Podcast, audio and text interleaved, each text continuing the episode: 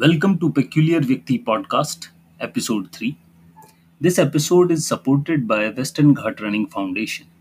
We thank its founder Digvijay Jedhe for helping us in making of the episode.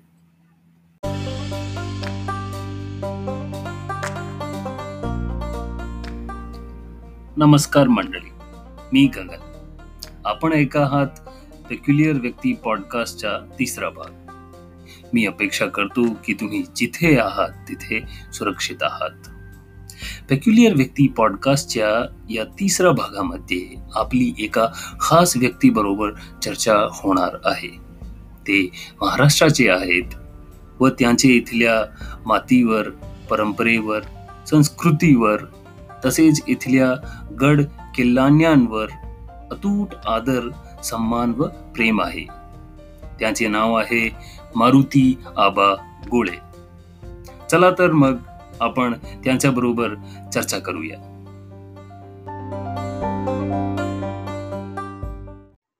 मतलब कहां से ये सारा सब कुछ सफर शुरू हुआ है ना, उसके बारे में बात करेंगे अपन. तो जैसे मैं भी आपके बारे में जितना जानता हूँ वो सब टुकड़ों में ही जानता हूँ, बिट्स एंड पीसेस. कभी आप नाना से पता चला, कभी फेसबुक से पता चला, कभी आप इंस्टाग्राम पे जो भी शेयर करते हो उससे पता चलता है. तो ये जो सारा सफर है, मतलब पहले तो आप मुझे ये बताओ कि ये जो सिंहगढ़ राजगढ़ का जो नंबर है वो क्या चल रहा है आजकल? वो मतलब सिंहगढ़ जो है फोर्ट, हाँ, वो पुणे का मान बिंदु है. मतलब पुणे का जो मेन फोर्ट्स है उसमें हाँ, से सबसे जो नंबर वन है वो सिंहगढ़ फोर्ट है जी. और सबसे ज्यादा चढ़ाई में अगर टेक्निकल छोड़ के अगर सबसे ज्यादा चढ़ाई में जो फिटनेस के लिए चाहिए वो उसी फोर्ट के ऊपर मिलता है. मतलब अच्छी तरह से आप खुद को प्रिपेयर कर सकते हैं, वहाँ पे स्टैमिना बढ़ सकता है. ऐसे दो फोर्ट है, सिंहगढ़ और राजगढ़ है. तो अच्छा, उसपे वो नंबर उसी की वजह से मेरा बढ़ गया है उधर वहाँ. तो वहाँ पे अभी कितना हो गया? थ्री थ्री हंड्रेड प्लस मैंने लास्ट थ्री नाइनटी वन हो गया. Three ninety one Sinhagad fort हो गया, Rajgad fort one three ninety one. बाप रे बाप, थ्री नाइनटी वन बहुत जबरदस्त, बहुत जबरदस्त. Rajgad one zero six, Rajgad one zero six. क्या बात है, क्या बात है. और ऐसा कोई और भी इंसान है जो कि इतनी बार सिंहगढ़ और राजगढ़ चढ़ चुका है आपके आपके नॉलेज में? राजगढ़ राजगढ़ के बारे में तो कोई नहीं है. राजगढ़ पचास से ज्यादा कोई नहीं चढ़ा. अच्छा. सिंहगढ़ के बारे में है, ये प्रशांत विनोदे नाम का एक मेरा दोस्त है. हाँ हाँ हाँ. कुछ साढ़े चार सौ के ऊपर हुआ है उसका. ओ हो हो, क्या बात है, क्या बात है. अच्छा, तो ये जो प्रशांत विनोदे इनका नाम है ना? हाँ. अच्छा, तो प्रशांत विनोदे कितने टाइम से कर रहे हैं इसको? वो मेरे ख्याल से चौदह पंद्रह साल हो गए होंगे. अच्छा अच्छा अच्छा अच्छा. तो ये तो बड़ा खतरनाक नंबर है आपका. और आपने अभी तक किले, ओवरऑल फोर्ट्स जो कवर किए हैं वो कितने कवर किए हैं? वो अभी तक आज की डेट तक नाइन हंड्रेड ट्वेंटी टू नौ सौ बाईस नौ सौ बाईस फोर्ट्स. इसमें आ, सारे मतलब भारत के हैं या बाहर के हैं? बा, भारत या बाहर के भी है. चौदह कंट्री में से तिरेपन फोर्ट्स है उसमें. अच्छा, ओवरऑल चौदह कंट्रीज. क्या बात. हम्म. तो ये तो नंबर्स तो बड़े खतरनाक हो जाते हैं. नौ सौ बाईस किले पता करना और एक सौ छह बार राजगढ़ जाना और सिंहगढ़ तीन सौ इक्यानवे बार जाना. बहुत ही अमेजिंग नंबर्स हैं ये. और काउंटिंग में काउंटिंग में सिंहगढ़ ये की है. मतलब नौ सौ बाईस में सिंहगढ़ ये की है, राजगढ़ ये की है. हाँ. अच्छा, ओके. ये जो नौ सौ बाईस में एक एक बार ही काउंट हुआ है. ओहो, राइट. एक एक एक एक बार ही सिंहगढ़ काउंट. हाँ, बट ये सेपरेट लॉग आपने चला रखा है ना, सिंहगढ़ का तीन सौ इक्यानवे और एक सौ छह में ये अलग ही खाता चालू कर रखा है आपने. बेहतरीन. तो ये सब आबा ये शुरू कैसे हुआ? मतलब कि हम हम हम शुरुआत से शुरू करते हैं. आप पहले ये बताए कि पहले आप जब ये सब कुछ भी शुरू नहीं हुआ था, सब आप जैसे पाँच दस पंद्रह साल पहले क्या किया करते थे? नहीं, मैं तो मतलब लॉयर हूँ, प्रैक्टिस वॉक भी फिलहाल करता नहीं हूँ। अच्छा। और रेसलिंग मेरा हॉबी है पहले से, मतलब कि अच्छा, हमारे यहाँ पे दादा परदादा सब रेसलर ही थे। अरे वाह। अंग्रेजों के जमाने के टाइम पे भी मेरे परदादा ने बहुत अच्छी कुश्ती उस टाइम पे खेली है। अच्छा। छत्रपति शिवाजी महाराज के जो सेना थी उसमें पैदल प्रमुख मेरे पूर्वज थे। अच्छा। और रेसलिंग तो फैशन, मतलब रेसलिंग हमारे खून में ही है। तो जैसे जो भी घर में आदमी पैदा होता है बच्चा, तो उसे वो रेसलिंग और खेती ये दोनों काम करने ही पड़ते हैं। अरे वाह। खेती और रेसलिंग वो तो करना ही पड़ता है, मतलब उसमें ऑप्शन कुछ भी नहीं है। मतलब ये तो एक परंपरा है आपकी। परंपरा है खेती और रेसलिंग की, ये परंपरा ही है। उसके अलावा आपको तो, मतलब जिस भी इंसान को या आपके परिवार का जो भी बच्चा है उसको इन दो चीज के अलावा जो करना है वो करे, लेकिन ये तो करना ही है। ये तो करना ही पड़ता है, ये दो खेती में जाना ही पड़ेगा और उसके बाद में शाम के टाइम गाँव की जो तालीम है उसमें प्रैक्टिस करने के लिए जाना ही पड़ेगा, उसमें कोई भी रीजन नहीं चाहिए। तो, तो मैं खुद भी बड़ा रेसलर था। अच्छा अच्छा। आपका बेटा या बेटी है वो जाते हैं तालीम पे? अभी बेटा जाता था लेकिन अभी थोड़ा सा मॉडिफाई हो गया, जमाना बदल गया है, तो थोड़ा रेसलिंग की तरफ अभी कोई नहीं। मतलब ये लास्ट पीढ़ी है हमारी, यहाँ से आगे रेसलिंग नहीं जाएगी अभी। Okay okay. हाँ। अभी कोई नहीं, बच्चा भी नहीं लड़की भी नहीं जाती, दोनों नहीं जाती। तो मैं सिंगर और मेरे कुछ पहचान ही नहीं थे, मतलब मैं जिंदगी में कभी गया भी नहीं था। अच्छा। तो मेरे दोस्त आए थे, एक नासिक से आया था और एक सातारा से आया था। अच्छा। तो कोको कोला कंपनी में बहुत बड़े अफसर है वो। अच्छा। तो वो पुणे में आए तो उनके साथ मैंने खाना वाना खाया और वो बोले कि सिंगर देखने का है, पुणे का सबसे बड़ा पोर्ट है। तो मैं बोला मुझे भी इतना मालूम नहीं है, चलो गूगल पे मैप डाल के सब चलते। अच्छा। जब सिंहगढ़ पे आए गाड़ी लगा दी और जो शरबत वगैरह जो नींबू पानी बेचते उनको पूछा कि कहाँ से जाने का सिंहगढ़, तो बोले कि आप यहाँ से चले जाइए, आपको दो घंटा लग जाएगा, दो तीन घंटा जो भी टाइम है। तो उस टाइम पे वो जीन पैंट टी शर्ट वगैरह ऐसा, मतलब कुछ मालूम ही नहीं था ना प्रिपरेशन क्या चाहिए फोर्ट के लिए, ब्रेक करने के लिए। राइट। तो जब ऐसा एक दस पंद्रह मिनट चले तो इतना, मतलब मेरी सांस फूल गई कि मेरा हार्ट, मुझे ऐसे लगा कि जैसे कि बाहर जा रहा है, मुंह की तरफ से मेरा हार्ट निकल के बाहर आ जाएगा। अच्छा अच्छा। इतना मतलब कुछ मुझे सूझ नहीं पा रहा था कि क्या हो रहा है, मतलब सांस रुक गई थी, पसीना ये सब सब सब, और उधर ही मैं बैठ गया। तो दो जो मेरे दोस्त थे बहुत हंसे मुझ पर, बहुत हंसे। अच्छा। कैसा तू रेसलर है और छत्रपति शिवाजी महाराज के पैदल का, तेरे दादा परदादा छत्रपति शिवाजी महाराज के सेना में थे और तू कैसा आदमी है, तेरे से इतना नहीं हो पा रहा। अच्छा। तो उन्होंने बहुत मेरी, मतलब सब बहुत हंसे। तो वो जब तक मैं पुणे आता था तब वो मेरे दिमाग में बैठ गया इधर। अच्छा। तो कुछ तो कमी है। हाँ, कि आप इतना यहाँ सह्याद्री का, आप सह्याद्री में रहते है और फिर भी सिंहगढ़ नहीं कर सकते। फिटनेस इतना एक सौ चार किलो वजन था मेरा। बाप रे बाप। पूरा। तो दूसरे दिन सुबह में दूसरे दिन सुबह में चार बजे उठा और सिंहगढ़ की तरफ अकेला गया नेक्स्ट डे, मतलब जिस दिन ये हुआ। और ये कब कब की बात है, किस साल की बात है? ये दिसंबर दिसंबर चौदह दिसंबर की बात है। ईयर ईयर कौन सा? दो हज़ार बारह। अब अच्छा, क्या बात है। तो आप दिसंबर, तो थोड़ा मतलब जनरली पुणे में ठंड कम पड़ती है, तो आप अगले ही दिन, मतलब पंद्रह दिसंबर दो हज़ार बारह को आप निकल गए सिंहगढ़ निकल गए। तो मुझे ढाई घंटा लगा ऊपर पहुंचने के लिए, पुणे चार बजे तक ढाई घंटा। अच्छा। तो बीस पच्चीस बार रुकते रुकते, लेकिन दिमाग में गुस्सा था, दिमाग में एक जोश था। जिद बैठ गई थी आपके दिमाग में कि जिद बैठ गई थी करने। उनकी हंसी बार बार मुझे, उनकी हंसी दोनों की बार बार मुझे दिमाग में घर करके बैठी थी, वो बार बार मुझे टॉर्चर कर रही थी। राइट। इसलिए मैं ढाई घंटा लग गया, ढाई से भी ज्यादा लग गया मेरे ख्याल से, पौने तीन घंटा लग गया होगा। फिर मैं लगातार बयालीस दिन तक मैं सिंहगढ़ जाता था, लगातार बयालीस दिन, लगातार डेली डेली डेली बयालीस दिन डेली बयालीस मतलब चौदह तारीख को आपके दोस्तों ने आपके साथ वो घटना हुई जिसमें आपका एक तरीके से उपहास किया, और पंद्रह तारीख हाँ। से बयालीस दिन तक आप लगातार सिंहगढ़ गए। लगातार लगातार लगातार बयालीस दिन तक गए।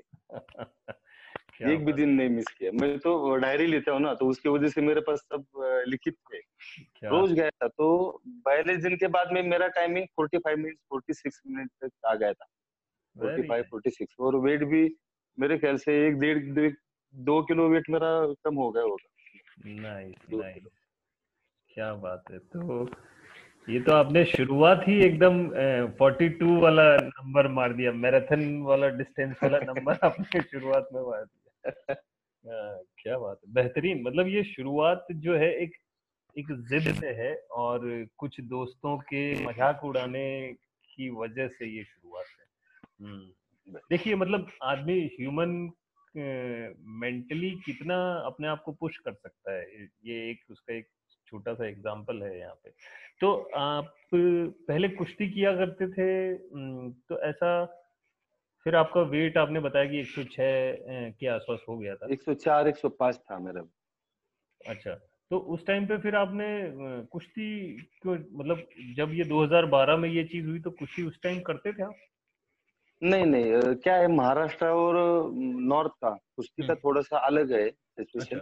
अच्छा। नॉर्थ साइड में रेसलिंग जो है वो शादी होने के बाद भी करता है, जो बंदा है वो शादी के बाद भी रेसलिंग करता है। जैसे अपने आज के जो भी रेसलर है अपने सब कुछ वो शादी के बाद भी रेसलिंग करते हैं। Okay okay. लेकिन महाराष्ट्र में थोड़ा अलग टाइप है, महाराष्ट्र का माहौल थोड़ा सा अलग है। यहाँ जैसे शादी होती है तो रेसलिंग सेकंड डे से अपने आप बंद हो जाती है। अच्छा, ओके, इंटरेस्टिंग। हाँ, शादी के बाद कोई रेसलिंग करता ही नहीं, वो लाल मिट्टी की तरफ मैट की तरफ जाते नहीं। अच्छा, वो पहले से है, मतलब वो पगड़ा बोलते हैं उसको, मतलब है। अच्छा, पगड़ा, ओके। तो इसका इसका कुछ शादी के बाद वो इसका कारण कुछ पुरानी, मतलब जैसे बोलते हैं कि शादी के बाद में तब थोड़ा सा घर गृहस्थी की तरफ ध्यान देना चाहिए। अच्छा। जो रेसलिंग है उसकी तरफ ध्यान नहीं देना चाहिए, और प्रपंच है तो पैसा वैसा कमाने का, फैमिली को टाइम देने का, इसकी वजह से वो है, मतलब शादी हो गई तो रेसलिंग बंद। Nice nice. एक तो एक डिसिप्लिन बना हुआ है कि आप शादी से पहले अपना जोर जो है अखाड़े में दिखाएं, और शादी के बाद जीवन के अखाड़े में अपना जोर दिखाएं। जीवन के अखाड़े में जो स्ट्रगल है वो वहाँ पे आप कर सकते हैं, जो भी करना है। Right right. तो दो हजार तीन में मेरा शादी हो गया था, तो उसी टाइम से रेसलिंग बंद ही था, मतलब। अच्छा अच्छा। तो फिर उसके बाद जैसे कुछ कुश्ती में आपका कैसा रहा जीवन? उसमें कुश्ती में तो बचपन से ही, मतलब स्कूल के टाइम से मैं था, मेरा तीन बार नेशनल हो गया कॉलेज के टाइम पे। अच्छा। नाइनटी नाइन में, टू थाउज़ेंड में, टू थाउज़ेंड वन में। ओके। यूनिवर्सिटी की तरफ से मेरा छियानवे केजी में सिलेक्शन भी हुआ था, एक बार रोहतक में, एक बार मेरठ में, और एक बार हमारे महाराष्ट्र में अमरावती में। तीन बार मैं नेशनल में पार्टिसिपेट हुआ हूँ, हालांकि मेडल नहीं ले पाया, लेकिन फोर्थ प्लेस पे दो बार रह चुका हूँ मैं। अच्छा अच्छा, वाह, क्या बात है। तो जो गांव में या अपना जो यात्रा रहती है ना, फेस्टिवल, हाँ हाँ हाँ हाँ, तो वो जो आखड़े रहते हैं ना, सेकंड डे में कुश्तियाँ रहती है, आजू बाजू के पहलवान आते हैं, हाँ हाँ, और वहाँ पे वो, हाँ, वो अखाड़े में घुमाते हैं, और वहाँ पे इनाम बोलते हैं, बीस हजार पच्चीस हजार इनामी कुश्तियाँ उसको बोलते हैं, इनाम। उसमें तो बहुत जोर दिखा है मैंने। अच्छा अच्छा। तो पुणे के आसपास, मतलब पुणे में भी काफी बड़े कॉम्पिटिशन होते होंगे कुश्ती के? हाँ, बराबर। अच्छा, बहुत बड़े बड़े होते हैं। पुणे, कोल्हापुर और ये सातारा, ये जो कुश्ती का मतलब होम टाउन है, मतलब वो माहिर घर है उनका। अच्छा, ओके। मायका है कुश्ती का, वैसे मराठी में कहावत है, माहिर घर बोलते हैं। माहिर घर, अच्छा, माहिर घर। माहिर घर मतलब माँ, माँ का घर, माँ वाला घर। हाँ, माँ का घर, हाँ, बीवी का, मायके का घर, राइट, बीवी का माँ का घर। हाँ हाँ। तो ये जो आपने सिंहगढ़ से जो आपका ये जो इश्क जो है वो शुरू हुआ, वो फिर आपने जैसे बयालीस दिन तक कर लिया, उसके बाद फिर आपने क्या क्या, क्या सोचा? वो क्या हुआ, आ, मतलब मैं लॉयर रहने की वजह से कुछ दोस्तों को सलाह देता हूँ, इनका डॉक्यूमेंट्स वगैरह, कुछ कोर्ट कचहरियों का, इनका काम मैं ऐसे फ्री में करता हूँ ना, मेरे दोस्त लोगों का। तो एक सुधीर नाम का मेरा एक फ्रेंड था, उसका जमीन का मेरे पास काम था। अच्छा। वो रोज घर घर पे आता था, तो मैं नौ बजे मिलता नहीं था। तो दस दिन आया बारह दिन आ गया, वो घर पे बोल रहे थे कि वो बाहर गए, मैं सिंहगढ़ गया हूँ। तो उसने एक दिन शाम को फोन किया कि मारुति भाई आवा, तो काम था मेरा जमीन का, तो मिल सकते। तो मैं बोला मैं सिंहगढ़ जा रहा हूँ, रोज मिल नहीं सकता। कितना दिन हो गए? मैं बोला पच्चीस तीस दिन हो गए। तो वो बोला कि सिंहगढ़ के बाजू में भी राजगढ़ है, वो थोड़ा ट्रेकिंग के बारे में जानता था, उसने बीस पच्चीस फुट किए थे उस टाइम पे। अच्छा। तो बोला राजगढ़ है, उसके बाजू में तोरना है, वो भी ट्रेक किया करो, एक ही ट्रेक करने से मजा नहीं आएगा, अलग अलग फोर्ट के ऊपर भी जाके थोड़ा सा अलग। तो उसको लेके मैंने राजगढ़ किया, तोरना किया, अलग अलग एक एक पुरंदर। वो उसकी वजह से मैं ध्यान मेरा दूसरी फोर्ट की तरफ गया। अच्छा अच्छा।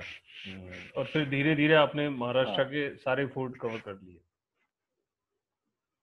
सारे? हाँ, पूना खत्म कर दिया, फिर एक एक डिस्ट्रिक्ट करते करते ऑल महाराष्ट्र में अभी एक भी फोर्ट नहीं है कि जो अपने से रह गया है, ऐसा एक भी नहीं। आ, एक एक कहानी मुझे याद आती है कि एक फोर्ट था जो कि काफी मुश्किल है उस एरिया में जाना, वो नक्सलाइट बेल्ट पड़ता है गढ़चिरौली साइड में। आ, तो उसकी कहानी क्या है वो मुझे पूरे डिटेल में सुनना है। क्या आपने कितने दिन पहले गए वो? आ, वो अच्छा, वो आपने सवाल पूछा, थैंक यू जी। ये गढ़चिरौली आपने जो छत्तीसगढ़ जो है यहाँ पे जो नक्सलाइट एरिया है, सब कुछ नक्सलाइट है। वो आपके छत्तीसगढ़ का बॉर्डर और अपना महाराष्ट्र का बॉर्डर है गढ़चिरौली। वहाँ पे सूरजागढ़ नाम का फोर्ट है, सूरजागढ़। अच्छा। वो सब नक्सलियों उनका मेन हेड ऑफिस ही उसी इलाके में नक्सल सूरजागढ़ में। तो हमारे यहाँ के एक, अभी वो फिलहाल नहीं है, इस बार हो गया, प्रमोद मांडे नाम के बहुत बड़े आदमी महाराष्ट्र में होके गए। प्रमोद हाँ, Mande right right right Pramod Mande, जिन्होंने अस्सी नब्बे के, प्रमोद मांडे जी, प्रमोद भाऊ मांडे उनको बोलाते थे। तो उन्होंने अस्सी नब्बे के दशक में उन्होंने महाराष्ट्र के उस टाइम पे सभी फोर्ट उन्होंने स्टडी किए थे सभी। अरे वाह। मतलब पाँच सौ में से कम से कम चार सौ उन्होंने फोर्ट उस टाइम पे उस जमाने पे हिस्ट्री से जाके उन्होंने स्टडी किए थे। उनकी किताब भी है अपने महाराष्ट्र में, बहुत पब्लिश है वो, अच्छी किताब है। अच्छा। दुर्ग महाराष्ट्र का नाम की। तो वो उनकी किताब में से मैंने एक एक फोर्ट करता गया था। तो सूरजागढ़ मुझे बहुत दिन से मतलब वही एक रह गया था। अच्छा। सूरजागढ़, और लोगों के लोगों से सुना था कि वहाँ पे नक्सली, तो कोई आदमी जिंदा आता नहीं वापिस। बहुत ये सब सब कहानी सब मैंने ब्लॉग चेक कर दीजिए वो किए, व्हाट्सएप चेक किया, मतलब फेसबुक से भी पे आर्टिकल जितने भी थे सूरजागढ़ के बारे में सब कुछ मैंने नोट करके रख दिया। और फिर प्रमोद मांडे जी को फोन किया मैंने, तो वो मेरा सब महाराष्ट्र ऑलमोस्ट कवर हो गया, सब कुछ खत्म हो गया, खाली सूरजागढ़ रह गए। अच्छा। तो आप आप गए आप गए वहाँ पे, तो आप मुझे बताइए कैसे जाने का, क्या प्रिपरेशन करना पड़ेगा मुझे? तो वो बोले आबा, वो भी मुझे आबा ही बोलाते थे कि आबा सूरजागढ़ में खुद गया नहीं। अच्छा। तब उन्होंने सूरजागढ़ देखा ही नहीं था। ओके। छह किलोमीटर की दूरी पे से उन्होंने फोटो निकाली थी और वही फोटो उनकी किताब में है। अच्छा, ओके। हाँ, तो वो बोले कि मैं खुद कभी गया नहीं, जाने का दो बार प्रयास किया लेकिन मुझे भी वो हो नहीं पाया। और मैंने छह किलोमीटर की दूरी पे लास्ट टाइम पे वहाँ का फोटो निकाला है और वही फोटो मेरे पास है। अच्छा। और वहाँ पे जाने का मतलब मौत का मौत को दावा देने जैसा है। अच्छा। अब वापस नहीं आ सकते और मेरी राय है तो अब आप वहाँ पे मत जाइए। अच्छा। तो मैंने घर पे आके दोस्तों के साथ, बीबी के साथ में मैंने शेयर सभी शेयर किया कि प्रमोद बाबू भी बोल रहे हैं कि वहाँ नहीं जाने का, मतलब वहाँ पे खतरा है। तो मैं बोला महाराष्ट्र में रह के, महाराष्ट्र में ऐसा एक पार्ट है कि जहाँ पे हम नहीं जा सकते, तो ये ऐसा नहीं होना चाहिए। वो जाने के लिए जो भी चाहिए वो अभी मारुति उसको खुद को करना पड़ेगा, खुद जो भी है। तो मैंने यहाँ पे मेरे दो तीन फ्रेंड है जो वहाँ पे उनके कुछ तहसीलदार, कलेक्टर और कोई पुलिस में इसमें सर्विस करते, तो मैंने उनसे बात की। तो वो बोले कि आप मत आ जाइए, ये फोर्ट छोड़ के आप सब कुछ कर सकते हैं विदर्भ में या गढ़चिरौली में, लेकिन ये नहीं कर सकते। ठीक है। सोचा ऐसा क्यों नहीं कर सकता, क्या है, मतलब मैं दाढ़ी वाड़ी बार बढ़ा के आता हूँ, लोकल ड्रेस पहन के आता हूँ। वो बोले कि आप मत आइए लेकिन दिक्कत आ जाएगी। तो मेरे यहाँ पे किराए से एक आदमी रहता था गाँव में आपने, जो गढ़चिरौली जिले से ताल्लुका थे उसके। अच्छा। तो वो बोला कि मारुति भाई आप मेरे साथ अगर ये आ सकते तो दस पंद्रह दिन वहाँ पे रहेंगे, और मेरा एक रिश्तेदार वहाँ पे है, नरडी गांव है, नरडी वहाँ पे। अच्छा। तो उसके जरिए हम जाने का प्रयास करेंगे, आप देखिए। तो मैं सोचा ठीक है, जाने के लिए तैयार है। तो बात है, दो हज़ार सोलह साल की बात है। अच्छा, दो हज़ार सोलह की बात है। तो दो हज़ार सत्रह तो अठारह दो हज़ार अठारह की बात रहेंगी शायद, दो अठारह की रहेंगी। अच्छा अच्छा हाँ। तो जनवरी का महीना था और यहाँ से मैं गया गढ़चिरौली की तरफ, गया उसको मिला और तीन चार दिन वहां पे रह गया। तो आजू बाजू में जो माहौल था वो सब एक दूसरे की तरफ भी देखते, मतलब आपने को पता ही नहीं चलता कि ये कॉमन आदमी है या नक्सली है। अच्छा। आपने जैसे कपड़े लता सब पहनते हैं ना, हाँ, पता ही नहीं चलता ना। तो क्या है, उनकी नक्सलियों को ज्यादा जो उनकी दुश्मनी है, मतलब उनकी दुश्मनी वो समझते हैं गवर्नमेंट के जो सर्वेंट्स है, जैसे पुलिस है या एसआरपी वाले है, उनके उनके साथ ज्यादा है, आम आदमी के साथ उनका कुछ नहीं है। ये मैंने तीन चार दिन में मालूम किया, जैसे होटल में रहने के बाद, पान टपरी पे इधर उधर जाके सब मालूम करने के बाद ऐसा पता चले कि उनका कॉमन आदमी के साथ में कुछ झगड़ा नहीं है, उनका झगड़ा है वो सिस्टम के साथ है, सिस्टम के साथ है। तो एक दिन मतलब पांचवे दिन तीन जनवरी की तारीख थी, तीन जनवरी मेरे ख्याल से तीन जनवरी की तारीख में, और वहाँ के चार बंदे अभी जाने के बाद मेरे दोस्त तो बनाए ना वहाँ से, हाय हेलो करके सब, हाँ हाँ हाँ। और उनको लेके मैं, मेरी गाड़ी थी स्विफ्ट गाड़ी थी मेरे पास स्विफ्ट, तो वो गाड़ी से हम गए वहाँ पे। जाते समय दो तीन जहाँ पे पुलिस का गाड़ी वो उन्होंने उड़ाया था नक्सलियों ने, वो दो तीन स्पॉट देखे, जहाँ पे ब्रिज उड़ाया था तो बाद में गवर्नमेंट ने अपने बांध लिया, वो ब्रिज के ऊपर से गए और गए तो एक जगह पे गए, वो सूरजगढ़ के बेस पे गए। अच्छा। तो वहाँ पे एक मंदिर था, वहाँ पे भगवान की पूजा अर्चा की, और अभी वहाँ का गांव का एक बंदा आ गया, उसका नाम था नरेश, मतलब नरू नरू नाम था, नरू उसका। तो वो बोला कि चार पांच दिन से दस दिन से कुछ माहौल अच्छा नहीं है। अच्छा। तो मेरी राय है आप वापिस जाइए, अगली बार अपन ट्राई करेंगे। अच्छा। अरे बाप रे, मैं सोचा इतना, मैं छह महीने से सब प्रैक्टिस कर रहा हूँ ये सब, इतना ये करने के बाद मेरा, और क्या था महाराष्ट्र में सब कुछ हो गया था, खाली वही रह गया था। अच्छा। सब कुछ हो गया था और वही रह गया था। तो मैं सोचा कि ये तो मैं यहाँ से जाऊंगा नहीं, मेरे तो बॉडी जाएगी नहीं। तो वो उसको मैंने बोला कि तू दो हजार ज्यादा रख ले, लेकिन मुझे वहां तक तू लेके चल। वो बोला, तो बाकी जो मेरे दो दोस्त टपाले था वो बोला कि अब मत मत मत आप प्रयास करो जाने का। मैं बोला नहीं, मैं जाएगा ही जाएगा ही, मुझे जाने का, जो होगा वो आगे देखा जाएगा। तो तीन बंदे और वो नरू, हम सब तैयार हो गए, वो भी मान लिया, अभी दो तीन हजार रुपए दे दिए, तो वो भी बोला चल, लेकिन जहाँ तक जा सके वहां तक, अगर कुछ प्रॉब्लम आ गया तो वापस आने का। मैं चलो जिधर तक जाना है उधर तक जाएंगे। तो गए, आधा पाउन घंटा हमने जंगल में गए, सब आजू बाजू कोई नहीं था। तो एक टप्पा गए, चार सौ मीटर की दूरी हमने तय की, चार सौ मीटर तक गए, चार सौ पैंसठ मीटर तक हमने क्लाइम किया। क्लाइम मतलब प्रॉपर जंगल की ट्रेल ही है ऐसा। हाँ हाँ। तो हाँ, तो वहाँ आगे की तरफ सौ मीटर की दूरी के ऊपर दो बंदे थे। अच्छा। दो बंदे ऐसा मफलर लगा के और खाकी जैसा ड्रेस था, मतलब ऐसा जो पीएमटी में अपना कंडक्टर जैसा रहता है ना, हाँ, ड्रेस उनका, हाँ, उस टाइप का ड्रेस था, बटन वगैरह कुछ नहीं था, ऐसा ड्रेस था। हाथ में उनका कुछ नहीं था, खाली वो वो आके एक लैंग्वेज भाषा है, मोवाड़ी भाषा है, मोवाड़ी जो अपने को समझ में नहीं आती, उनके अलग लैंग्वेज है। तो हम चार बंदे और वो सामने से दो, वो ऊपर वाले, तो उन्होंने पूछा, तो नरू ने तुरंत उनसे साथ बातचीत की, ट्रांजेक्शन ऐसे जोर से आवाज देके है। तो उसमें मुझे दो पांच छह वर्ड समझ में आ गए कि पुणे से मेरा दोस्त है और मारुति नाम है उनका, और वो गढ़ देखते आ गए, सूर्यगढ़ देखने के छह सात वर्ड मेरे समझ में आ गए कि ये मुझे उनसे पहचान करा ले। लेकिन वो आगे का जब किसी को गुस्सा आता है तो लैंग्वेज समझ में आती है ना, आवाज जैसे, अगर हाँ कुछ भी अगर नहीं समझ में आया लेकिन आवाज जब बढ़ जाती है तो समझ में आता है कि वो गुस्से में है। तो उन्होंने गुस्से में दस बीस गालियां शायद दे दी रहेंगे, जो मेरे साथ में थे टपाले और नरू, उनको वो चार पांच गालियां दे दी। तो नरू भी उस टाइम पे भड़क गया। अच्छा। और मुझे ऐसा कंधे पे मार के बोला, मैंने बोला था ना कि मतलब नहीं जाने का इधर, तो आप काय को मुझे मौत के कुएं में घसीट ले, आप तुरंत चलो यहाँ से, नहीं तो कुछ भी लापड़ा हो जाएगा, तो आप जिम्मेदार है, मैं नहीं। मैंने पहले ही घर पे बोला है, ऐसे जैसे बोल रहा था। तो उस एक चार पांच सेकंड में हम वापिस वहां से घूमे, मतलब गढ़ मेरे सामने नजर मुझे दिख रहा था, जो पत्थर की दीवार है ना वो मुझे सामने दिख रही थी। अच्छा। और सौ दो डेढ़ सौ मीटर की दूरी से वो गुस्सा उसका, हमारे जो साथ में थे वो भी बहुत गुस्सा हो गए मेरे ऊपर। अच्छा। मेरा मन नहीं था, मैं मन में हंस रहा था लेकिन जा नहीं पा रहा, तो इसकी वजह से मायूस होके हम रिटर्न आ गए। रिटर्न आने के बाद में एक दिन वहाँ पे रह गए बाईस किलोमीटर दूरी पर, और दो बार वापिस उनको ट्राई किया कि चलने का, तो बोले कि अभी माहौल खराब है, आप वापिस जाइए, अगले साल देख लेंगे। अच्छा। तो ये सब खत्म करके मैं वापिस आ गया। तो वापिस आते वक्त मैं सबका मोबाइल नंबर लेके आ गया। अच्छा। और उनके साथ दोस्ती बनाई थी, उनका रिक्वायरमेंट क्या क्या है, उनकी आदतें क्या क्या है, वो सब नोट करके लिखा था मैंने, डायरी में लिख के लिए। जैसे वापस आ गया तो जिस जिसका बर्थडे था उसको विश करता था, वो जो बीच बीच में कंटिन्यू मैं फोन भी करता था उनको, क्या चल रहा है, कैसा है, घर में कैसे है, हाल हवाला कैसा है।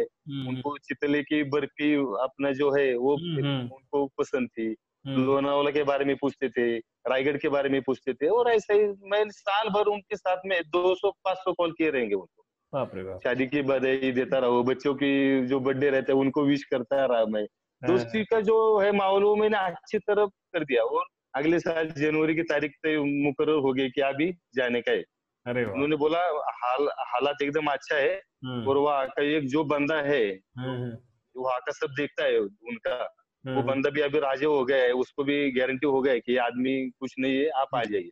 अच्छा। दूसरे दिन मैं यहाँ से निकला, चौबीस घंटे में वहाँ पे पहुंच गया। अच्छा। पहुंच जाने के बाद उनको मैंने चितली की मिठाई, भाकरवड़ी, काजू कतली वगैरह सब दे दिया। बच्चों को ड्रेस लेके गया था उनको, वो ड्रेस वगैरह, जिन जिनके पैंट वगैरह, गॉगल लेके गया था, थोड़ा सा उनको सब खरीदी करके जैसे वो सब गया। एक दिन उनके यहाँ पे के घर पे रह गया, खाना वाना खाया गया। दूसरे दिन एक आदमी आ गया, उनका नाम कुछ मेरे ध्यान में नहीं है अभी, तो ऐसे चार अक्षरी नाम था, तो उनके मैंने पैर पड़ लिया। तो वो बोला कि जाने का, चप्पल जूते बाहर निकालने का, और कुछ ऐसा वैसा इधर उधर नहीं जाने का, खाली किला फोर्ट देखने का, और फोर्ट देखने के बाद तुरंत आने का, और आपके पास चार घंटे चार घंटे में जाके आके सब आप स्टडी करो जो भी करना है। मैं बोला चार घंटे बहुत हो गए। तो हम छह आदमी, और उनके उन्होंने दो आदमी दे दिया हमारे साथ में। अच्छा। जो पहचान वाले नहीं थे, लेकिन वो मुंह से कुछ बोल भी नहीं रहे थे, कुछ भी नहीं बोल रहे थे, खाली चल रहे थे, बस चल रहे थे। हाँ, पिछले साल जहाँ तक गए वहां तक भी पहुंच गए। उसके आगे चालीस मीटर की दूरी पर चप्पल शूज निकाले हमने, क्योंकि वो जो ठाकुर देव है फिफ्टी टू गाँव का जो है, उनको चप्पल जूते नहीं चलते, तो वहाँ पे निकाल दिए। और बड़े बड़े ऐसे नकुले जैसे भाले के टोक जैसे वहाँ पे पत्थर है, उसमें से चल के हमने फोर्ट का जो बेस है वहां तक गए। हमें शायद एक घंटा लग गया वहां तक जाने के लिए। फिर वहाँ का दीवार, बुरु, जंगाचार्य जो भी है फोर्ट के बारे में, उसका ऑडियो शूटिंग, फोटो वोटो सब निकाल के, कुछ लोखंडी बर्तन वर्तन थे पुराने जमाने के, कुआं था, उसकी शूटिंग वूटिंग करके। मेन ठाकुर देव का जो बाले किला है वहाँ पे ठाकुर देव का सब बैठने का जगह हो गए, जैसे राजवाड़ा बोलते है ऐसा। वहाँ पे जाके सब स्टडी किया कि फोर्ट की हाइट कितनी है, वो सब काउंट करके लिख लिया, सब मेजरमेंट ले लिया, वहाँ का डॉक्यूमेंट्री जैसा शूटिंग कर लिया। एक घंटा वहाँ पे रुके, कुछ पानी वानी पिया और स्टडी किया। तो वो स्टडी वहाँ पे जब मैं टॉप पे था, तो इतना मन में मैं खुश था कि आज मारुति तूने जिंदगी में आके कुछ तो मतलब एक मकान पे गया कि अभी कोई बोल नहीं सकता कि महाराष्ट्र में कोई फोर्ट तुम्हारा रह गया है क्या। अभी मैं साक्षी ठोक के मैं बोल सकता हूँ कि महाराष्ट्र में ऐसा फोर्ट नहीं जो मैंने स्टडी किया नहीं। राइट राइट, क्या बात। बहुत ही खुशी थी, बहुत ही खुशी थी। Very nice. लेकिन वो मेरे साथ जो दो बंदे थे ना, वो कुछ भी नहीं बोल रहे थे। अच्छा। वो फोटो में भी नहीं आए, किसी में भी नहीं आए। अच्छा, उन्होंने पार्टिसिपेट नहीं किया, उन्होंने कुछ भी कुछ बिल्कुल नहीं, खाली हमारे साथी। अच्छा। तो वहाँ आने के बाद में यहाँ के मीडिया को मैंने फोन किया, तो बहुत सब खुश थे। पुणे में आने के बाद तो जैसे जश्न का माहौल था, बहुत खुश हो गए कि सूरजागढ़ जाके आ गए। वो उस टाइम पे मुझे बोला रहे थे सूरजागढ़ का सरजा। अच्छा। क्या बात, सूरजागढ़ का सरजा, सूरजागढ़ का सरजा, क्या बात, बहुत ही अमेजिंग। तो और फिर मुझे जहाँ तक पता चला है कि आपने वो जो जो भी स्टडी किया वहाँ पे, जो फोटोज लिए, जो वीडियोस लिए, उसको आपने आर्कियोलॉजिकल डिपार्टमेंट को भी दिया। तो ये जो इन्फॉर्मेशन आपने आ, आ, जो भी मतलब, हाँ बताइए, इंडियन होने के नाते जो भी फर्ज है, मतलब जो भी जानकारी है वो मैंने तुरंत आने के बाद आर्कियोलॉजी के जो वहाने सर है उनको मिलने के, उनसे मिला मिला मैं टाइम लेके, और उनके पास सब जानकारी मैंने दे दी। और उन्होंने वो सब स्टडी करके उनके जो भी डिपार्टमेंट से आगे वहाँ पे उन्होंने वो पहुंचा दी, मतलब उनके रिकॉर्ड में सब रह गया अभी उसके बारे में, सूरजागढ़ के बारे में। अच्छा अच्छा।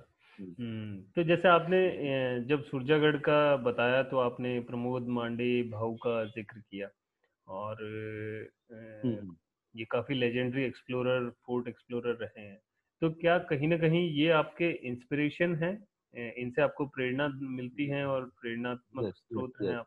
यस, छत्रपति शिवाजी महाराज जो प्रेरणा स्थान है, वैसे महाराष्ट्र के फोर्ट्स के बारे में जिन्होंने अस्सी नब्बे के साल में टाटा कंपनी छोड़ के फोर्ट का स्टडी करने के लिए जिसने सारी जिंदगी उन्होंने मतलब समर्पित की, ऐसे आदमी को तो मेरे सैल्यूट करता हूँ। प्रेरणा स्थान है प्रमोद भाऊ मांडे मेरे लिए। अच्छा। और एक आ, ये भी आपने शिवाजी महाराज का जो रूट है जो उन्होंने औरंगजेब के टाइम में एस्केप किया था आगरा से राजगढ़ तक का, उसके, उसके बारे में बताइए। वो वो आइडिया आपके दिमाग में आया कैसे और फिर वो एग्जीक्यूट कैसे हुआ, इसके बारे में बताइए। यस यस सो अच्छा सवाल है गगनदीप जी।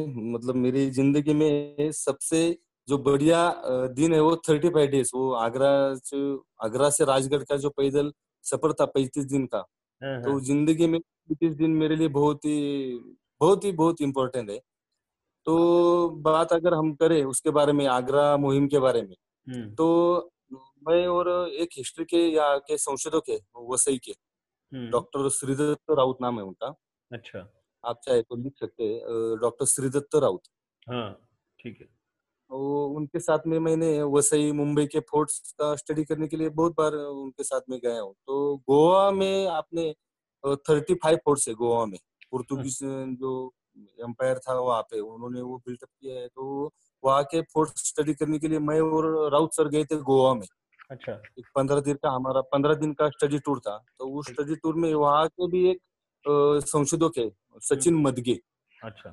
तो शाम में जब हम बैठे थे समुद्र किनारे, तो ऐसे ही बातचीत चल रही थी कि आप आपके पूर्वज पैदल प्रमुख थे सेना में, तो पैदल जो प्रमुख थे खाली वो फोर्ट नहीं कर रहे थे, इधर से यहाँ से पैदल वहां जा रहे थे, तो आपके आपको भी कुछ ऐसा पैदल का कुछ तो करना चाहिए ना। खाली फोर्ट हो गया, महाराष्ट्र हो गया, अभी गोवा हो गया, कर्नाटक आप कर रहे, तो पैदल प्रमुख के आप वंशज है तो पैदल प्रमुख के लिए कुछ तो मानवंदना देनी चाहिए ना आपने।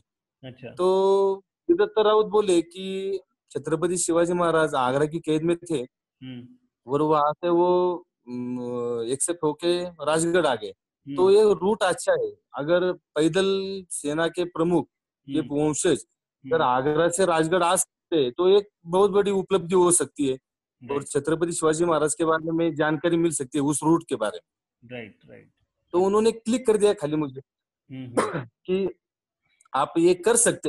बोला इतना लंबा सफर तो मैंने कभी किया नहीं, क्योंकि डेढ़ हजार किलोमीटर अगर पैदल चलने का है तो वो करने करने के लिए जो तैयारी करनी चाहिए वो भी होनी चाहिए ना। बिल्कुल बिल्कुल। हाँ। एक मिनट। हाँ हाँ पानी पी लीजिए आप।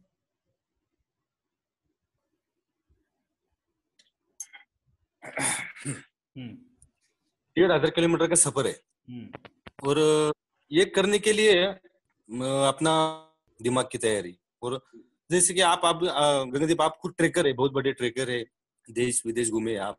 जब आप गढ़ के ऊपर चढ़ते, फोर्ट के ऊपर चढ़ते, तो जब आपको सांस फूल जाती है, दम लगता है, तो आपने जो पैर है, मतलब आप क्या बोलते हैं उसका, अभी मांडी और जो इसमें ज्यादा तकलीफ होती है। लेकिन जब हम मतलब सपाट चलते हैं, मतलब फ्लैट के फ्लैट चलते, तो अपने कमर के दोनों तरफ बहुत दर्द होता है। अगर चालीस किलोमीटर पचास किलोमीटर फ्लैट ही चलो तो वो तकलीफ होती है। तो वो तकलीफ दूर करने के लिए मैंने छह सौ पचहत्तर किलोमीटर यहाँ पे प्रैक्टिस की थी पुणे में। छह सौ पचहत्तर किलोमीटर कहाँ आपने की? ये यहाँ से घर से निकलने का, लोनावले की तरफ जाने का, घर से निकलने का, शिरवल जाने का। Okay okay. क्योंकि पूरा सफर रास्ते में था। हाँ हाँ। तो ये और कितने टाइम तक किया आपने ऐसा? ये छह सात महीने तक मैंने किया रहेगा। अच्छा। फरवरी से लेके जून महीने तक मैंने किया था ये। अच्छा। और ये आगरा से जो राजगढ़ वाला था ये कब किया? ये सत्रह अगस्त से लेके उन्नीस सितंबर अच्छा दो हजार दो हजार सत्रह सत्रह अच्छा हम्म तो ये सूरजागढ़ जाने से पहले की बात है। सूरजागढ़ जाने से पहले की बात है हम्म जी हम्म और ये सफर डेढ़ हजार किलोमीटर का था तो इसका मेन रोड से मतलब हाईवे से हाईवे की तरफ से जाने का रास्ता था तो धूल मिट्टी सब नाक में जाने वाली थी तो उसकी तरफ से कोई बीमारी नहीं चाहिए और रोड के साथ में सोने की आदत होने के लिए मैं स्वारगेट जो बस स्टैंड है वहां पे टेंट डाल के सोता था और लोनावला में जो भी बस स्टैंड रोड की तरफ मैं टेंट डाल के सोता था क्योंकि गाड़ियों की आवाज जो हॉर्न बजाते उस वो उसकी आदत कान को होनी चाहिए नींद आने के लिए। प्रैक्टिस रिहर्सल करते हैं हाँ क्योंकि हम जब फोर्ट पे जाते हैं तो कोई आवाज नहीं आती हाँ क्योंकि फोर्ट पे तो शांत रहता है तो नींद अच्छी आती है बराबर। लेकिन हाईवे में अगर आपको रात को सोना है तो वो हॉर्न बजते हैं तो उसकी आदत होने के लिए मैं सिरवल की तरफ जाता था और रोड की तरफ मैं टेंट डाल के सोता था क्योंकि रात भर गाड़ियां चलती रहे उनके हॉर्न की वजह से वो जो तकलीफ होती है वो आदत डालने के लिए मैंने ये छह महीने तक प्रैक्टिस की और पानी किधर का भी पीता था मतलब जैसे रोड के ऊपर जितने मार्ट लगे रहे थे कुछ भी पानी कहा का भी क्योंकि बॉडी की ह्यूमिनिटी तो अपनी अच्छी होनी चाहिए ना कर सकती जो भी है वो रहने के लिए। क्योंकि आपको जो ग्यारह सौ डेढ़ हजार किलोमीटर का जो सफर है आगरा से इसमें तो आप बहुत सारे रीजन क्रॉस करने वाले हो और अलग अलग जगहों से गुजरने वाले हो तो जैसा वातावरण बदलता है वैसा ही खाना पीना भी चेंज होता रहता है। खाना पीना पांच स्टेट के जरिए रास्ता आता था पांच उसमें तो उत्तर प्रदेश है। उस पूरे सफर में कोई खास डिफिकल्टी आपको हुई या फिर कुछ मतलब कौन सा पार्ट सबसे हाँ, मुश्किल रहा? मुश्किल बिहार में तकलीफ आ गई थोड़ी। चंबल का जो था चंबल में थोड़ा सा तकलीफ आ गई। कुछ लोकल जो है जो मतलब जिनकी आदत अच्छी नहीं है ऐसे कुछ आदमी मुझे वहां पे मिले। मेरे मतलब जो बैग थी वो टेंट था मेरे बैग में टेंट और भगवा ध्वज था गिट के ऊपर तो उन्होंने कुछ आके बैग वगैरह इधर उधर ये शिवाजी का बच्चा वगैरह ऐसा मतलब उन्होंने किया उस टाइम पे। अच्छा, तो गुस्सा तो आया था लेकिन कुछ कर नहीं सकता था क्योंकि अकेला आदमी पैदल जा रहा है तो तकलीफ में आ सकता है ना। तो गुस्सा वो मैंने अपने अंदर पी लिया। और आपका जो मुख्य जो आपका मेन मकसद जो था वो मुहिम था कि मुहिम को पूरा करना। वो, वो उसी की वजह से कुछ नहीं मतलब दो ऐसा वहां पे एक बार हुआ और आगरा में आगरा में ऐसे मतलब एक दो जगह पे हुआ शायद थोड़ा सा यहाँ पे क्या लेने के लिए आए हो ऐसा ये बैग क्या है बैग खोल के चेक कर दिया था मेरा। अच्छा, तो, तो अच्छा नहीं था लेकिन चंबल में बहुत तकलीफ हो गया था वहाँ के ऊपर। अच्छा, धौलपुर के आगे थोड़ा सा तकलीफ था।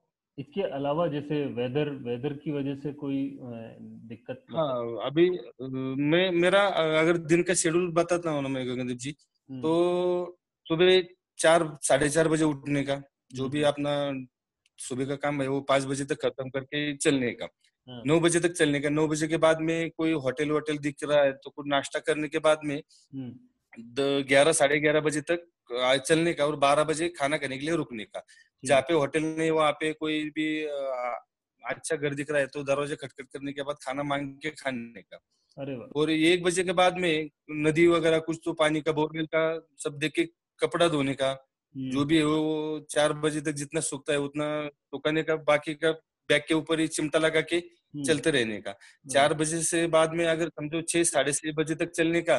छह बजे वापिस एक गांव ढूंढने का कि वहां पे स्टे करने गए तो सात बजे आठ बजे तक रुकने का। तो इस दौरान चलते चलते शिवपुरी के पास में बारिश बहुत आ गया था। शिवपुरी के पास में। अच्छा, शिवपुरी कहाँ पड़ता है? ये एमपी में आता है। अच्छा, एमपी में। एमपी एमपी में आता है। तो शिवपुरी के यहाँ पे बहुत बारिश था। इतना बारिश था ना कि मतलब आगे का कुछ दिखाई नहीं दे रहा था। तो वहां पे कपड़ा सब मेरा पूरा बिक गया। बैग में जो कपड़ा था वो भी बिक गया। और दूसरे दिन गुना की तरफ जब मैं निकला था तो दूसरे दिन सुबह भी बहुत बारिश आ रही थी। अच्छा, बहुत बारिश थी, बहुत बारिश। तो दो दिन मेरा कपड़ा ही नहीं सूखा था।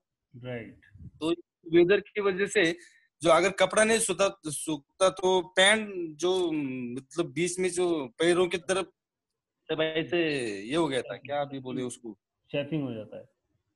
हाँ, बहुत बहुत तकलीफ होता, तो ये पैदल नहीं चल सकता था। फिर इस गाड़ी ले लिया, कुछ इधर उधर लगा के, लेकिन वो तीन चार दिन बहुत उस टाइम पे कुछ थोड़ा सा बुखार आने जैसा लग रहा था, लेकिन मैं मन ही में सोचा मारुति तुझको बीमार नहीं पड़ने का, बीमार पड़ गया तो सब पैकअप करके तुझको जाना पड़ेगा, और जो तू गाँव वालों को बोल के आ गया है, पिताजी को बोल के आ गया है कि मैं ये मुहिम खत्म करके आऊंगा, तो रुकने का नहीं, चलते रहने का। तो लोग तीन चार दिन में थोड़ा सा वेदर की वजह से बहुत तकलीफ हो गया था।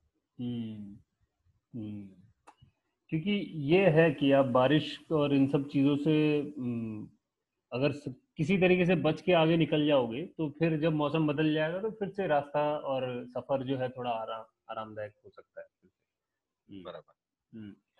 तो फिर जब आप पुणे पहुंचे तो लोगों का कैसा माहौल रहा? पुणे आप पहुंचे तो क्या आपने विटनेस किया? पुणे मतलब जैसे ही घर वालों को देखा, लड़की लड़का जो बड़े भाई का लड़का है सबको मिला, तो आंख में से आंसू आ गए थे। मैं दो तीन बार रो पड़ा था। जब रास्ते में जंगली महाराज रोड के ऊपर मंदिर में मेरा स्वागत पर कार्यक्रम रखा था ना, तो मैं जब बात कर रहा था लोगों के छह चार छह हजार से पब्लिक थे, तो मैं रो पड़ा था।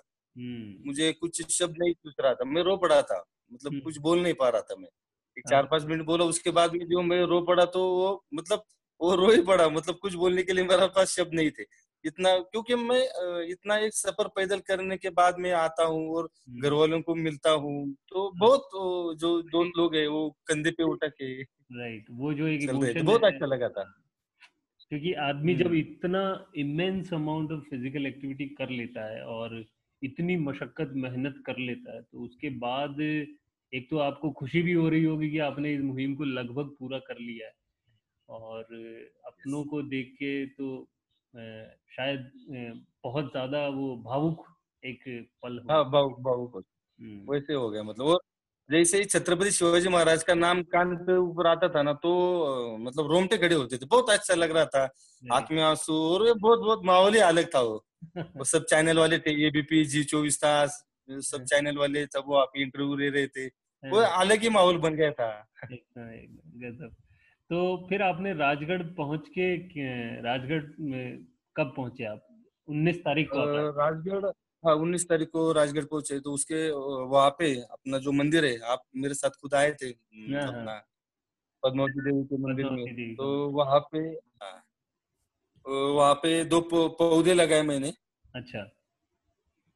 एक मंदिर के सामने बराबर आपने हाँ, देखा था वो फोटो भी निकाला था आपने। हाँ, हाँ, तो पौधे लगाए मैंने वहां पे, और एक मैसेज देने का था कि छत्रपति शिवाजी महाराज के विचारों में इतनी ताकत है कि वो उनके उनका जो विचार है वो कोई भी आदमी अगर कोई भी यंग जनरेशन में उनका विचार अगर एक्सेप्ट करता है तो दुनिया में कुछ भी कर सकता है, नामुमकिन कोई चीज नहीं है। Right right. ये छत्रपति शिवाजी महाराज के विचार मुझे दुनिया को बताने के थे, इसकी वजह से मैंने ये मुहिम की थी, ये मेन उसके पीछे का रीजन है। राइट। तो वो जो आपने पेड़ लगाए वो आज भी है सही हालत? आज भी है। मैं उनको पानी पानी डाल पानी डालने के लिए मैं खुद जाता हूँ, और वहाँ पे भी आर्कोलॉजी का एक कर्मचारी है, उसको मैंने रिक्वेस्ट करके, वो भी धूप के दिनों में पानी डालता रहता है, वेगरे नाम है उसका। अच्छा अच्छा। तो अच्छा बेगरे जी, आवाज आ रही है गगनदीप जी मेरी? हाँ, आपकी आवाज आ रही है, परफेक्ट आ रही है आवाज, आ, आ, आ रही है आवाज आ रही है। तो आ, ये वाकई में मतलब काफी डिफिकल्ट चीज है कि वो, क्योंकि गर्मी के टाइम पे पहाड़ों पर और सह्याद्री में टेम्परेचर बहुत ज्यादा बढ़ जाता है, तो पौधों का और पेड़ों का किलों के ऊपर, पहाड़ के ऊपर सर्वाइव करना काफी डिफिकल्ट हो जाता है। ये भी एक बड़ी गजब चीज है कि आप उस पेड़ के और उस पौधे को जिंदा रखने के लिए बार बार सिंहगढ़ और राजगढ़ चढ़ते रहते हो। हाँ, तो जैसा मैंने देखा है आपको कि आप वेस्टर्न घाट रनिंग फाउंडेशन के साथ भी अटैच्ड हैं, और जो तो आपका ये जो एसोसिएशन है डब्ल्यू जी आर एफ के साथ, और अल्ट्रा रनिंग में आप कैसे इन्वॉल्व हुए और ये सफर कैसा रहा? ये अल्ट्रा रनिंग और जो दौड़ने का है, इसका एक ही शख्स को सबसे रह जाता है, वो है अपने दिग्गज प्रेरणादायी दिग्विजय नानाजी दे। जो कान्होजी जेधे के वंशज है और कान्होजी जेधे छत्रपति शिवाजी महाराज के राइट हैंड थे। अच्छा। और जो, जो कान्होजी जेधे थे उनकी सेना में पिलाजी गोले मेरे पूर्वज उस टाइम पे उनके सेनाधिकारी थे। अच्छा। तो वो मेरा और दिग्विजय नाना का साढ़े तीन सौ साल से हमारा रिश्ता है। अच्छा। तो वो सब ये करने के बाद में उन्होंने वेस्टर्न गार्डनिंग फाउंडेशन ट्रस्ट किया और उसके बाद में उन्होंने सोचा कि जो भी आपने दोस्तों है उनको इसमें इन्वॉल्व करने का। तो उन्होंने एक बार फोन किया था कि अब आप मेरी इस मुहिम में जुड़ जाइए, ये ऐसा ऐसा फाउंडेशन है और यहाँ के जो पहाड़ है उसके ऊपर रनिंग की कंपटीशन लेने का है, तो आप जैसा आदमी इसमें आना चाहिए। तो मैं नाना को बोला कि ये मेरे से रनिंग नहीं हो पाएगा क्योंकि मेरा पैशन थोड़ा सा फोर्ट की तरफ है। और तो नाना बोले कि ये फोर्ट के ऊपर ही दौड़ने का है, तो आप ज्वाइन कर लीजिए। अच्छा, अच्छा। तो नाना को मैं ना नहीं बोल सकता और नाना को ना सुनने की आदत नहीं है, तो, वाह, वाह, तो मैंने तुरंत हाँ बोल दी। और उसके बाद में नवीन है, गगनदीप आप खुद है, मतलब मंदार है, ये सब अनिल बापू ये सब ज्वाइन हो गए। और एस आर टी जो इंटरनेशनल कंपटीशन है वो उसके जरिए अभी हम आगे जा रहे हैं। एक अलग ही है हिंदुस्तान में और महाराष्ट्र में छत्रपति शिवाजी महाराज का जो भी उन्होंने किया है जन इस पब्लिक के लिए, जनता के लिए, तो उन्होंने जहाँ से सबसे ज्यादा साल उन्होंने जहाँ से राज किया वो राजगढ़, और उसकी तरफ ही ये जो कंपटीशन होती है उसी फोर्ट के ऊपर, तो मैं उसका भी एक हिस्सेदार हूँ, तो मुझे बहुत खुशी मिलती है उसमें। हम्म, तो आपने एसआरटी का जो सिंहगढ़, राजगढ़ और तोरना का जो ये किलों के बीच का जो रास्ता है ये आप कितनी बार कर चुके हो? ये एसआरटी रूट मैंने अभी सैंतीस बार हुआ है मेरा, सैंतीस। वाओ, एसआरटी आपने सैंतीस टाइम्स किया है, वेरी नाइस। एसआरटी सैंतीस, क्या बात। दो बार मैंने अकेले नहीं किया है और बहुत बार दोस्त लोगों के साथ में किया है। आ, आ, क्या बात है, मतलब इतने इतनी बार शायद ही किसी और ने किया होगा एसआरटी का। और ये आप एसआरटी इतनी बार किसी ने नहीं किया रहेगा, इतनी बार किसी ने। तो रायगढ़ कभी गए आप एसआरटी से रायगढ़ या फिर रायगढ़ से? रायगढ़ बहुत बार गए, रायगढ़ बहुत बार गए, बहुत बार। रायगढ़ तो पंडरी है ना, मतलब वहाँ तो जाते रहते हैं। Right right right. वहाँ से लिंगाना से होकर रायगढ़ की तरफ जाते हैं। अच्छा अच्छा। तो ये रायगढ़ आपको, ये सिंहगढ़, राजगढ़, तोरना और रायगढ़, इन तीनों चारों किलों में से सबसे मुश्किल कौन सा लगता है आपके हिसाब से? सबसे बेस्ट ना। हाँ, सबसे टेक्निकल कौन सा है? टेक्निकल उसमें थोड़ा तोरना का बुदला माची है, जो टेक्निकल क्लाइंब वहाँ पे थोड़ा करना पड़ता है। और राजगढ़ की तरफ एक स्पॉट है जहाँ पे संजीवनी माची की तरफ, वहाँ पे एक टेक्निकल स्पॉट है कि जहाँ पे थोड़ा सा रोप वगैरह की रिक्वायरमेंट रहती है। तीनों फोर्ट्स में ऐसा इतना जैसा लिंगाना जैसा रोप क्यों क्लाइंबिंग uh, का जैसा इतना नहीं, इतना तकलीफ वाला काम नहीं है। सिंहगढ़, राजगढ़, तोरना में इतना टेंशन वाला काम नहीं है। हंसते हंसते रास्ता कट जाता है। हंसते हंसते कट जाए रास्ते, हंसते हंसते कट जाएंगे रास्ते। बिल्कुल बिल्कुल। अब बड़ा मजा आया यार, बहुत ही अच्छी बातें हुई, मतलब जितने डिटेल में आपने सूरजागढ़ के बारे में बताया और आगरा के मुहिम के बारे में बताया और कैसे आपने शुरुआत की कुश्ती और खेती की और फिर उसके बाद भी आप चलते गए, तो आपकी कहानी बड़ी ज़बरदस्त है और बड़ा शानदार पूरा एग्जिस्टेंस है आपका। तो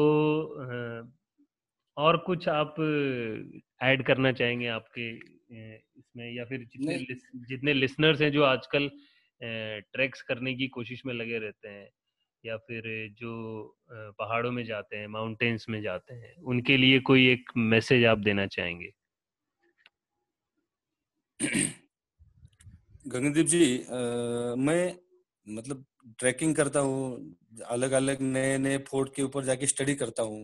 हिंदुस्तान घूमने का मेरा दो हज़ार चौबीस तक मेरा टारगेट है कि हिंदुस्तान में जितने भी फोर्ट्स है वो सब देखने का।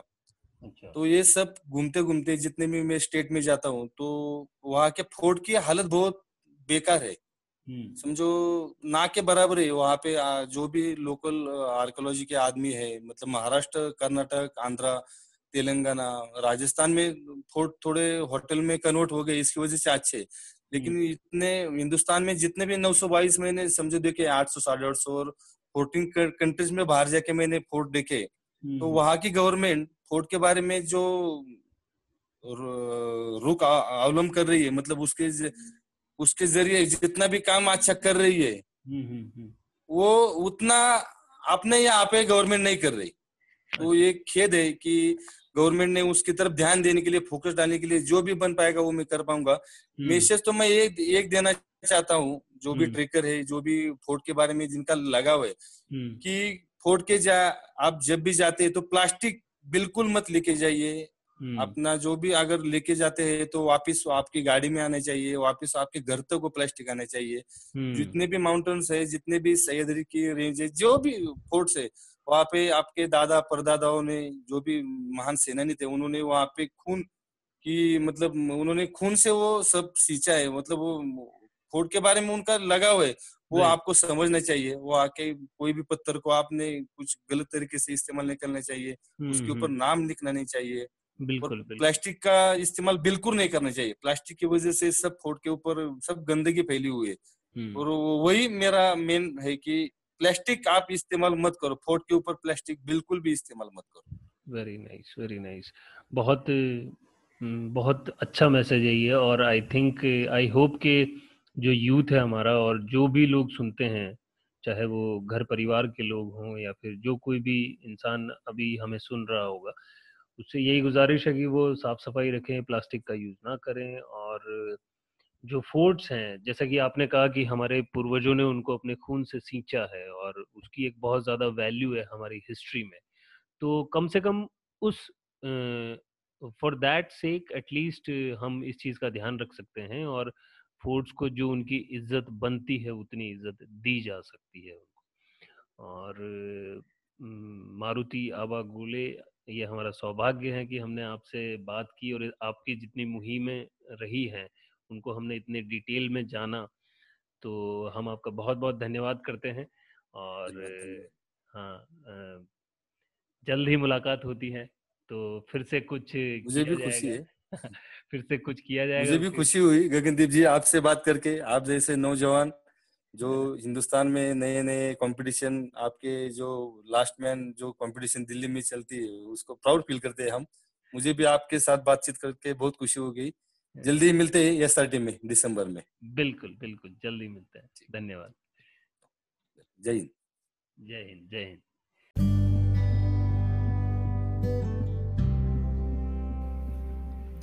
तो ये थे हमारे साथ मारुति आबा गोले और उनकी कुछ रोमांच से भरी कहानियां, उनके अपने अनुभवों से जो कि इतने जीवंत हो उठे थे जब वो उन शब्दों में उन्हें बयां कर रहे थे। जैसा कि आबा का मानना है कि अगर दुनिया में कोई भी छत्रपति शिवाजी महाराज के विचारों पर चलता है तो वो इंसान कोई भी काम कर सकता है, नामुमकिन कुछ भी नहीं है।